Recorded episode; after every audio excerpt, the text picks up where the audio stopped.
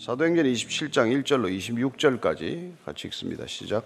우리가 배를 타고 이탈리아에 가기로 작정됨에 바울과 다른 제수 몇 사람을 아고스토대의 백부장 율리오란 사람에게 맡기니 아시아 해변 각처로 가려 하는 아드라무떼노베에 우리가 올라 항해할세 마게도니아의 데살로니카 사람 아리스타고도 함께하니라 이튿날 시돈에 되니 율리오가 바울을 친절히 대하여 친구들에게 가서 대접받기를 허락하더니 또 거기서 우리가 떠나가다가 맞바람을 피하여 구브로 해안을 의지하고 항해하여 길리기아와 밤빌리아 바다를 건너 루기아의 무라시에 이르러 거기서 백부장이 이달리아로 가려 하는 알렉산드리아 배를 만나 우리를 오르게 하니 배가 더디가 여러 날 만에 간신히 니도 맞은편에 이르러 풍세가 더 허락하지 아니하므로 살몬의 앞을 지나 그레데 해안을 바람막이로 항해하여 간신히 그 연안을 지나 미항이라는 곳에 이르니 라세아시에서 가깝더라. 여러 날이 걸려 금식하는 절기가 이미 지났으므로 항해하기가 위태한지라 바울이 그들을 권하며 말하되 여러분이 내가 보니 이번 항해가 하물과 배만 아니라 우리 생명에도 타격과 많은 손해를 끼치리라 하되 백부장이 선장과 선주의 말을 바울의 말보다 더 믿더라. 그 항구가 겨울을 지내기에 불편하므로 거기서 떠나 아무쪼록 베닉스에 가서 겨울을 지내자 하는 자가 더 많으니 베닉스는 그레데 항구라 한쪽은 서남을 한쪽은 서북을 향하였더라. 남풍이 순하게 불매 그들이 뜻을 이룬 줄 알고 닷을 감아 그레데 해변을 끼고 항해하더니 얼마 안 되어 섬 가운데로부터 유라굴로라는 광풍이 크게 일어나니 배가 밀려 바람을 맞추어 갈 수 없어 가는 대로 두고 쫓겨가다가 가오다라는 작은 섬 아래로 지나 간신히 거루를 잡아 끌어올리고 줄을 가지고 선체를 둘러 감고 스러디스에 걸릴까 두려워하여 연장을 내리고 그냥 쫓겨가더니 우리가 풍랑으로 심히 애쓰다가 이튿날 사공들이 짐을 바다에 풀어버리고 사흘째 되는 날에 배 기구들을 그들의 손으로 내버리니라 여러 날 동안 해도 별도 보이지 아니하고 큰 풍랑이 그대로 있음에 구원의 여망마저 없어졌더라. 여러 사람이 오래 먹지 못했음에 바울이 가운데 서서 말하되 여러분이여 내 말을 듣고 그에 대해서 떠나지 아니하여 이 타격과 손상을 면하였더라면 좋을 뻔하였느니라. 내가 너희를 권하노니 이제는 안심하라. 너희 중 아무도 생명에는 아무런 손상이 없겠고 오직 배뿐이리라.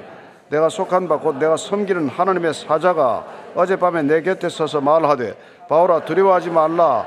내가 가이사 앞에 서야겠고 또 하나님께서 너와 함께 항해하는 자를 다 내게 주셨다 했으니 그러므로 여러분이여 안심하라. 나는 내게 말씀하신 그대로 되리라고 하나님을 믿노라. 그런즉 우리가 반드시 한 섬에 걸리리라 하더라. 아멘. 우리는 믿음이라고 하는 것이 어떤 능력을 가지고 있는지 알아야 하겠죠. 믿음은 우리가 사건을 해석하는 능력이에요. 믿음은 우리에게 주어진 시간과 공간을 바라보는 새로운 관점입니다. 그래서 같은 환경에 놓여 있더라도 믿음이 있는 사람과 믿음이 없는 사람은 전혀 보는 관점이 다르죠. 보는 게 다르니까 받아들이는 것도 다르고 해석도 달라지는 것이죠. 여러분, 믿음은 때로는 시간 자체를 바꿔 놓습니다. 오늘 우리가 이 바울이 지금 호송되는 과정인데 죄수로 호송되는 거예요. 그러나 우리는 이 여행을 어떻게 보면 인생 여행으로 보아도 좋을 것이고 또 어쩌면은 이 바울이 지금 어, 정말 로마의 군인들에 의해서 호송되는 이 여정을 4차 선교 여행으로 볼 수도 있는 것이죠. 오늘 그는 이 배를 타고 여행하는 거예요. 배라는 굉장히 한정된 공간입니다. 그런데 여기서 무슨 일이 일어나는지를 한번 살펴보도록 하죠. 1절, 2절입니다. 시작. 우리가 배를 타고 이달리아에 가기로 작정되매 바울과 다른 죄수 몇 사람을 아고스토대 백부장 율료란 사람에게 맡기니 아시아 해변 각처로 가려 하는 아드라무테노베에 우리가 올라 항해할세 마게도니아의 데살로니가 사람 아리스타고도 함께하니라 배를 타고 가기로 작정되었습니다. 물론 뭐 배 타지 않고는 갈 길이 마땅치 않죠. 그렇지만은 에, 이건 어떻게 보면은 하나님께서 에, 사도 바울의 일생의 여정을 다 계획하고 계셨듯이 로마로 가는 여정도 하나님의 작정, 하나님의 결정 아래 있다는 뜻이에요. 그래서 아고스토 대 백부장이라는 사람이 이 죄수들을 바울뿐만이 아니겠죠. 이, 이 팔레스타인 지역에 있는 죄수들을 이제 로마로 호송하는 것입니다. 로마 시민권을 가지고 로마에 가서 나는 재판받겠다. 또 로마에서 처벌받아야 할 사람들 데리고 가는 거예요. 아고스토 대라고 되는데 아고스토 황제의 직속대 부대가 아닌가 추정을 하기 때문에 아고스토 대를 표준 세번역화돼서는 황제 부대라고 번역을 했어요. 굉장히 특, 특수한 부대겠죠. 예, 왜냐하면 죄수를 뭐 호송하는 게 결코 쉬운 일이나 만만한 일이 아니기 때문에 거기 백부장 율료는 사람, 율료라는 사람이 이 호송의 책임자입니다. 에, 그래서 거기 지금 가이사라에서 떠나서 이제 쭉 올라가서데 이제 시돈이라는 데까지 올라가서 에, 거기서 다시 이제 에, 터키 남부 쪽 연안을 따라서 어, 가는 항해 코스를 잡는 거죠. 근데 배를 여러 번 갈아타야 되는 게 이제 문제입니다. 문제는 바로 뭐 가이사라에서 로마로 가는 배가 있는 게 아니고 중간에 배를 한두 번 갈아타야 되기 때문에 어디서 갈아탈 것인가 이것도 윤료라는 사람이 결정을 해야 되죠.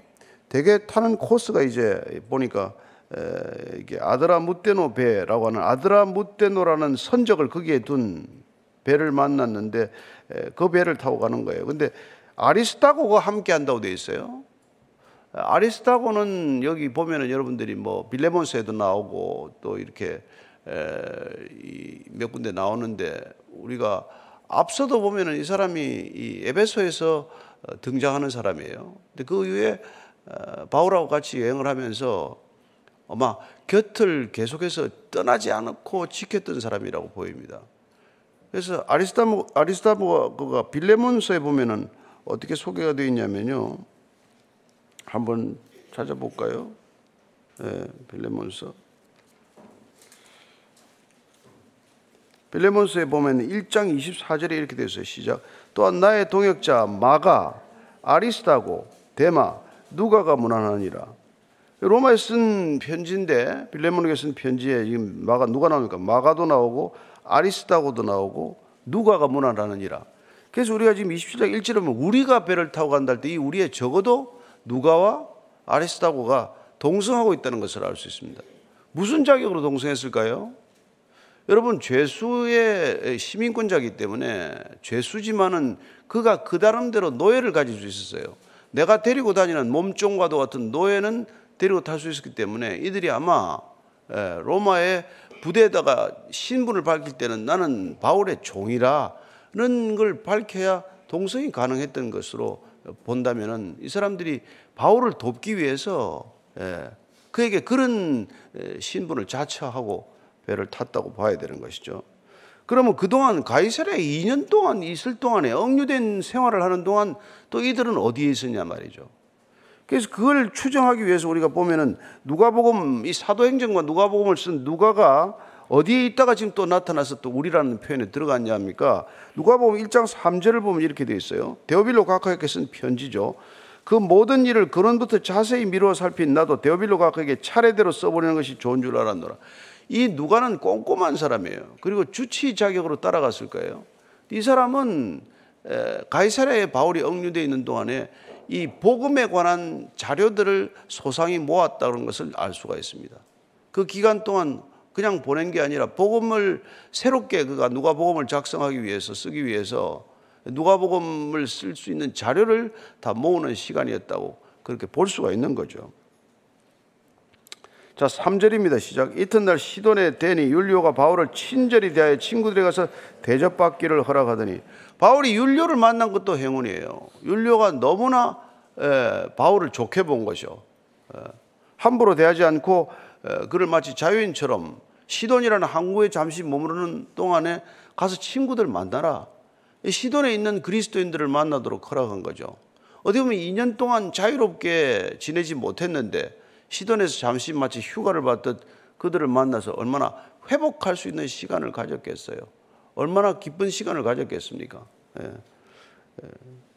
그리고 가이사에서 시돈까지는 이게 112km 항해로 해서 이제 갔는데 거기서 잠시 이제 친구들을 만나서 회포를 풀었겠죠. 예.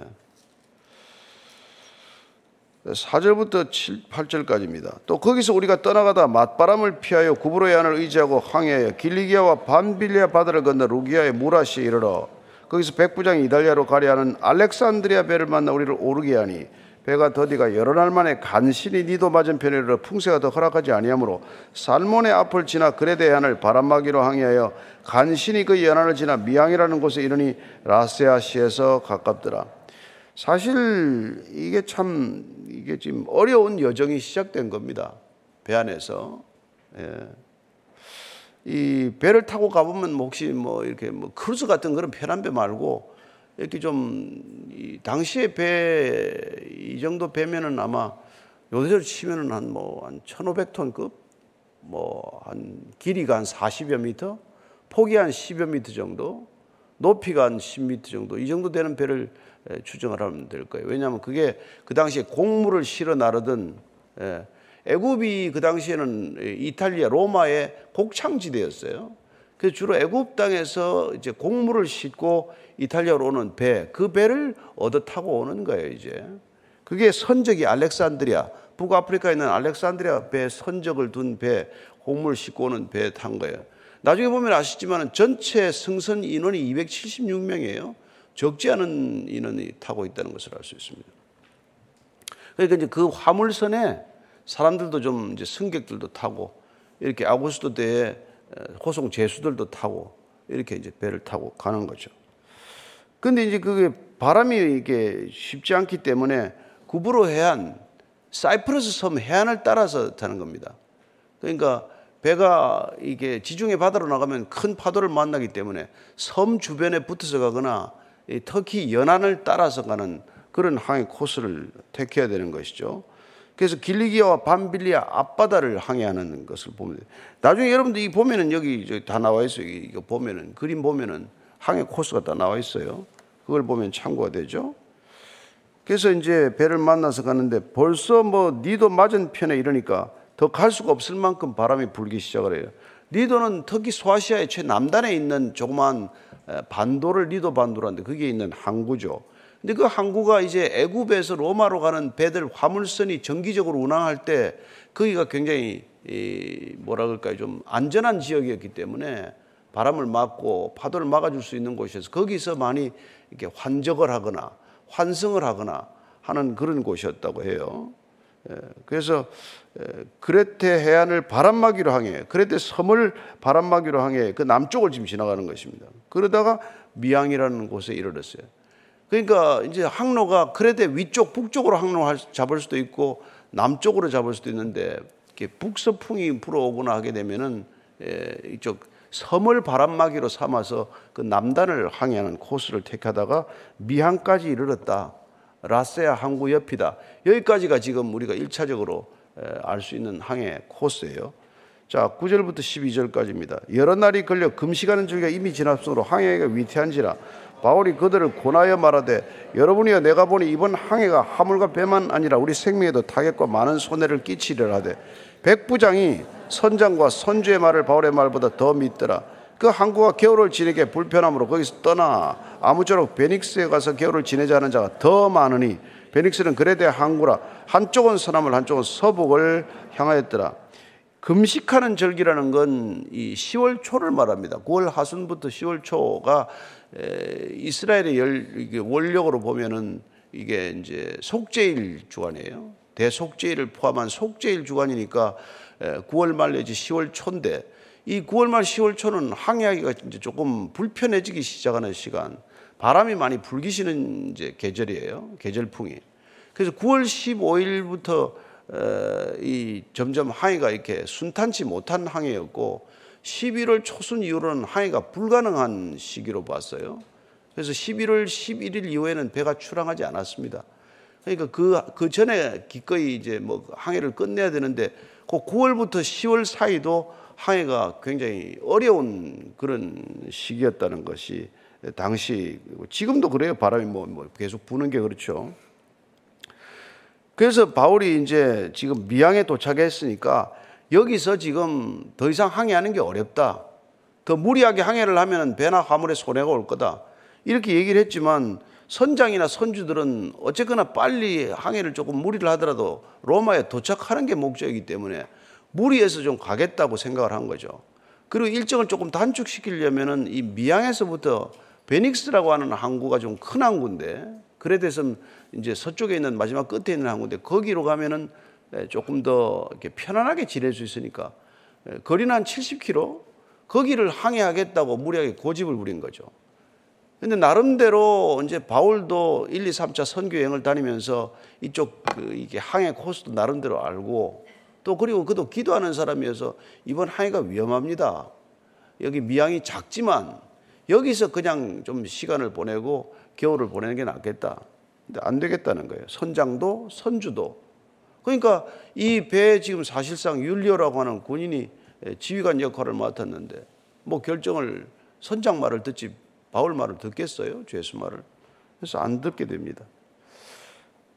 그래서 13절 이하의 시작 남풍이 순하게 불매 그들이 뜻을 이룬 줄 알고 닻을 감아 그레데 해변을 끼고 항해하더니 얼마 안 되어 섬 가운데로부터 유라굴로라는 광풍이 크게 일어나니 배가 밀려 바람을 맞추고 갈수 없어 가는 대로 두고 쫓겨가다가 가우다라는 작은 섬 아래로 지나 간신히 거를 잡아 끌어올리고 줄을 가지고 선체를 둘러 감고 스러디스에 걸릴까 두려워해 연장을 내리고 그냥 쫓겨가더니 남풍이 순하게 불 때는 뭐 그들이 뜻을 이룬 줄 알았다고 되어 있어요. 에.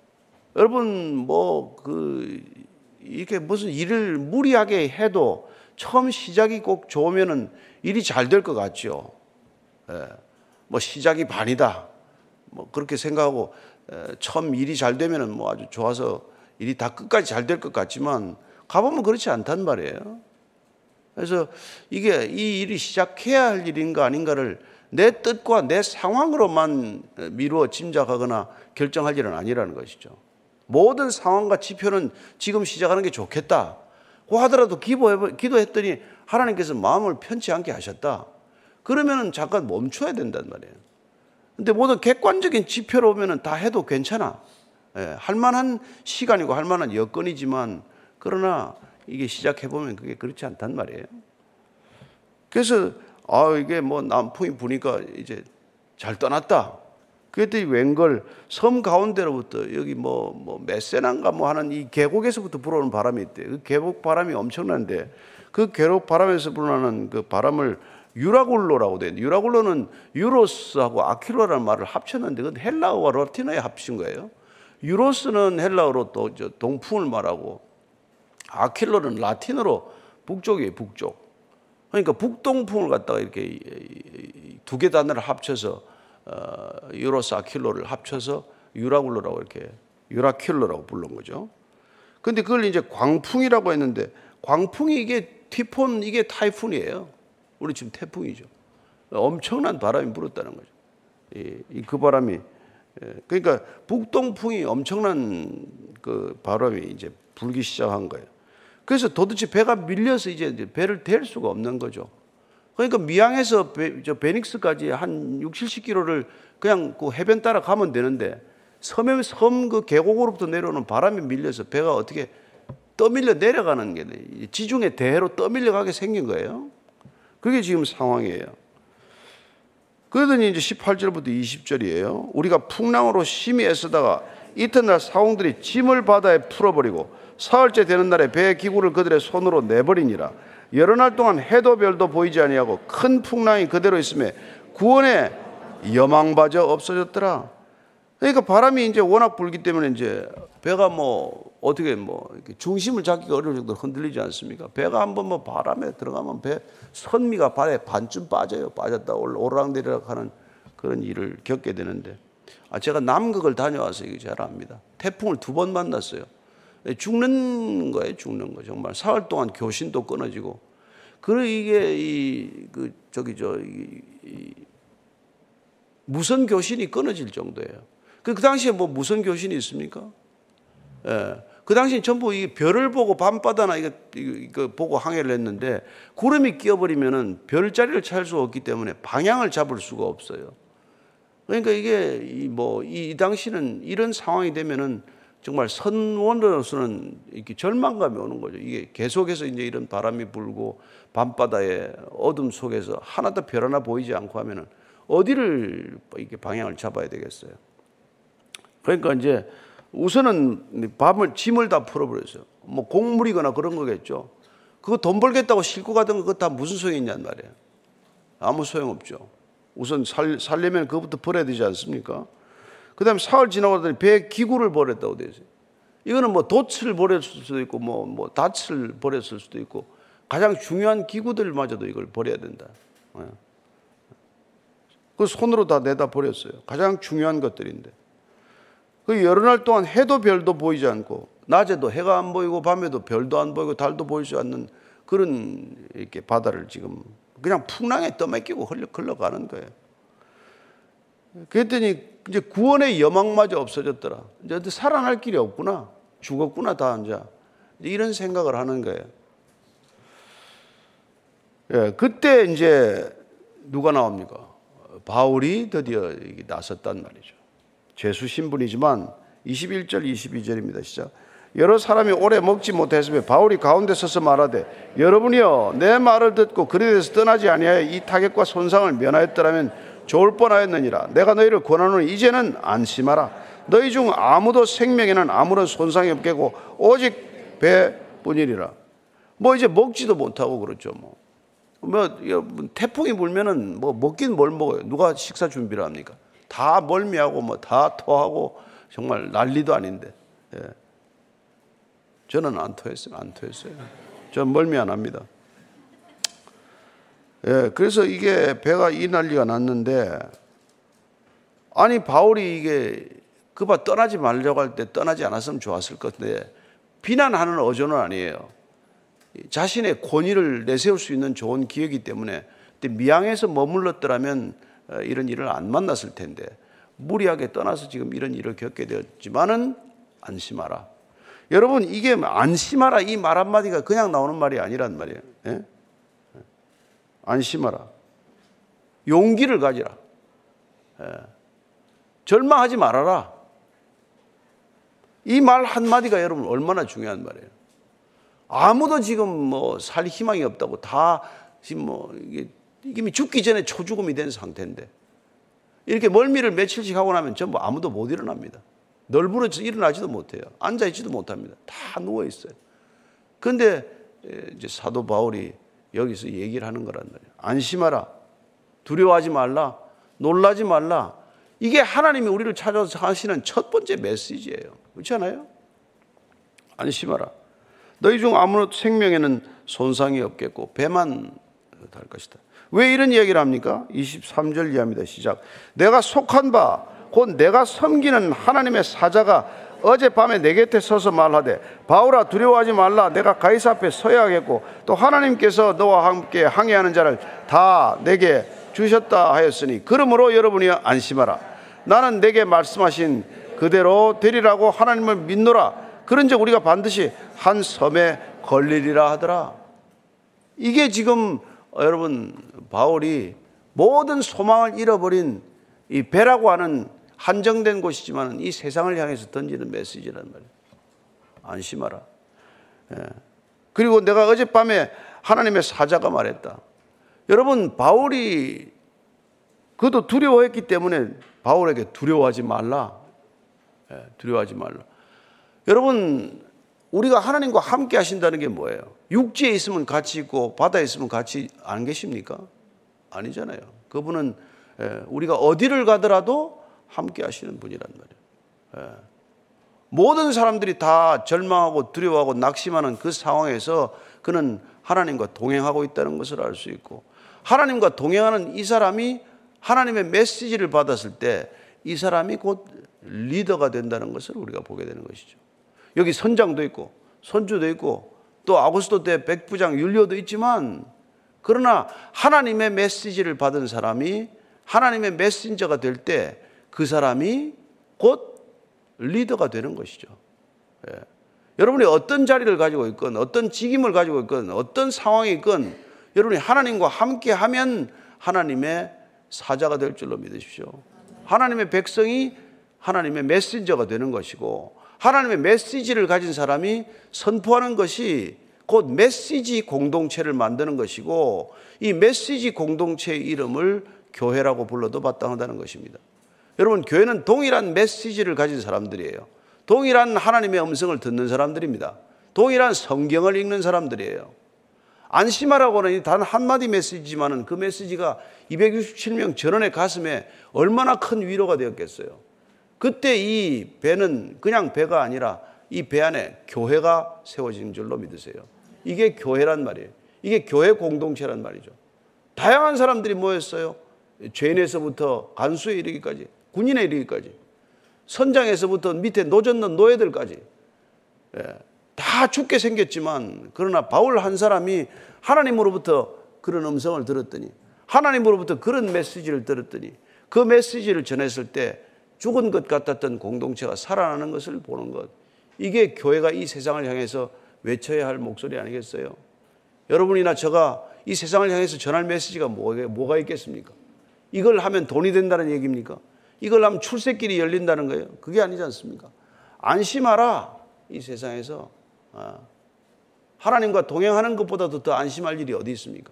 하나님이 전해주는 메시지를 가진 것보다도 더 담대하게 살 수 있는 길이 어디입니까? 여러분들이 날마다 읽고 먹는 이 말씀이 여러분들을 담대하게 할 줄로 믿습니다.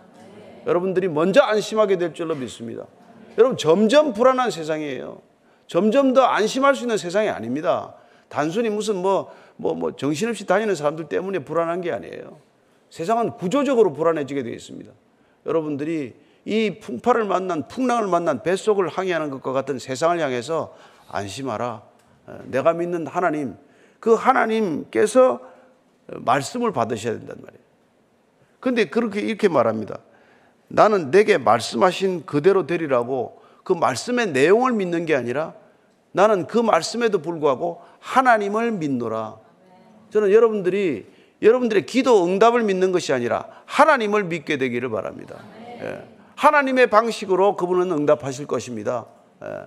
우리의 소원대로 응답하지 않을지라도 우리는 하나님을 믿는 하나님의 백성들로 살게 되기를 바랍니다. 오늘 기도할 때도 하나님, 제가 하나님을 전적으로 믿게 해주십시오. 믿음 없음을 도와주십시오. 그리고 말씀을 통해서 믿음을 받게 하여 주옵소서. 예, 성경을 읽다가 말씀이 우리 안에서 정말 새겨지는 것을 경험하게 하시고 그 말씀이 우리를 붙들어서 말씀이 이끌어가는 생애가 되게 해주시고 이 풍랑 만난 세상 가운데서 그 말씀이 우리를 이끌어갈 때 하나님 이 세상을 향하여 안심하라고 말할 수 있는 사람 되게 하여 주옵소서. 한번 그렇게 기도하겠습니다. 하나님 아버지, 가지면 가진 대로 불안합니다. 높은 자리에 가면 높이 있는 대로 불안합니다. 아니, 가질수록 더 불안하고, 높이 갈수록 더 불안하고, 인기를 지닐수록 더 불안하고, 하나님 이런 세상을 살아가지만 언제 유라굴로 같은 광풍이 불지 모릅니다. 하나님, 그러나 주님, 이 동일한 배를 타고 가는지만 하나님의 사자를 만난 바울이 이 세상을 향하여 안심하라고 말할 수 있었던 그리고 어떤 자리와 직임과 타이틀에도 불구하고 아무것도 없을지라도 하나님이 함께하는 자가 곧 정말 지도자가 되듯이 주께서 부르신 한 사람 한 사람이 어디에서 무슨 일을 하건 어떤 지위를 가졌건 어떤 직책을 가졌건 어떤 직함을 가졌건 상관없이 그곳에 교회 탄생하는 교회 주역이 되게 하시고 그 조직과 그 기관과 그 속한 모든 것들이 하나님의 교회가 되는 영광을 보게 하여 주시옵소서. 하나님, 누구도 안심하지 못하는 세상을 살아가지만은 주님의 음성을 듣는 자만이 안심할 수 있다는 것을 압니다. 주님, 날마다 말씀을 먹고, 날마다 말씀을 기억하고, 날마다 그 말씀에 이끌려 살아가는 믿음의 사람들, 담대한 믿음을 선포하는 세상을 안심케 하고 세상을 화평케 하고 세상을 담대케 하는 믿음의 사람들 되게 하여 주옵소서. 이제는 십자가에서 그 믿음 선포하신 우리 구주 예수 그리스도의 은혜와 아버지의 사랑과 성령의 인도하심이 오늘도 이 세상 불안한 세상 흔들리는 세상 살아가지만 변함없는 걸음으로 흔들리지 않는 걸음으로 걷기를 원하는 이전에 고기 숙인 담대한 말씀의 사람들 위해 지금부터 영원까지 함께 하시기를 간절히 축원하옵나이다. 아멘.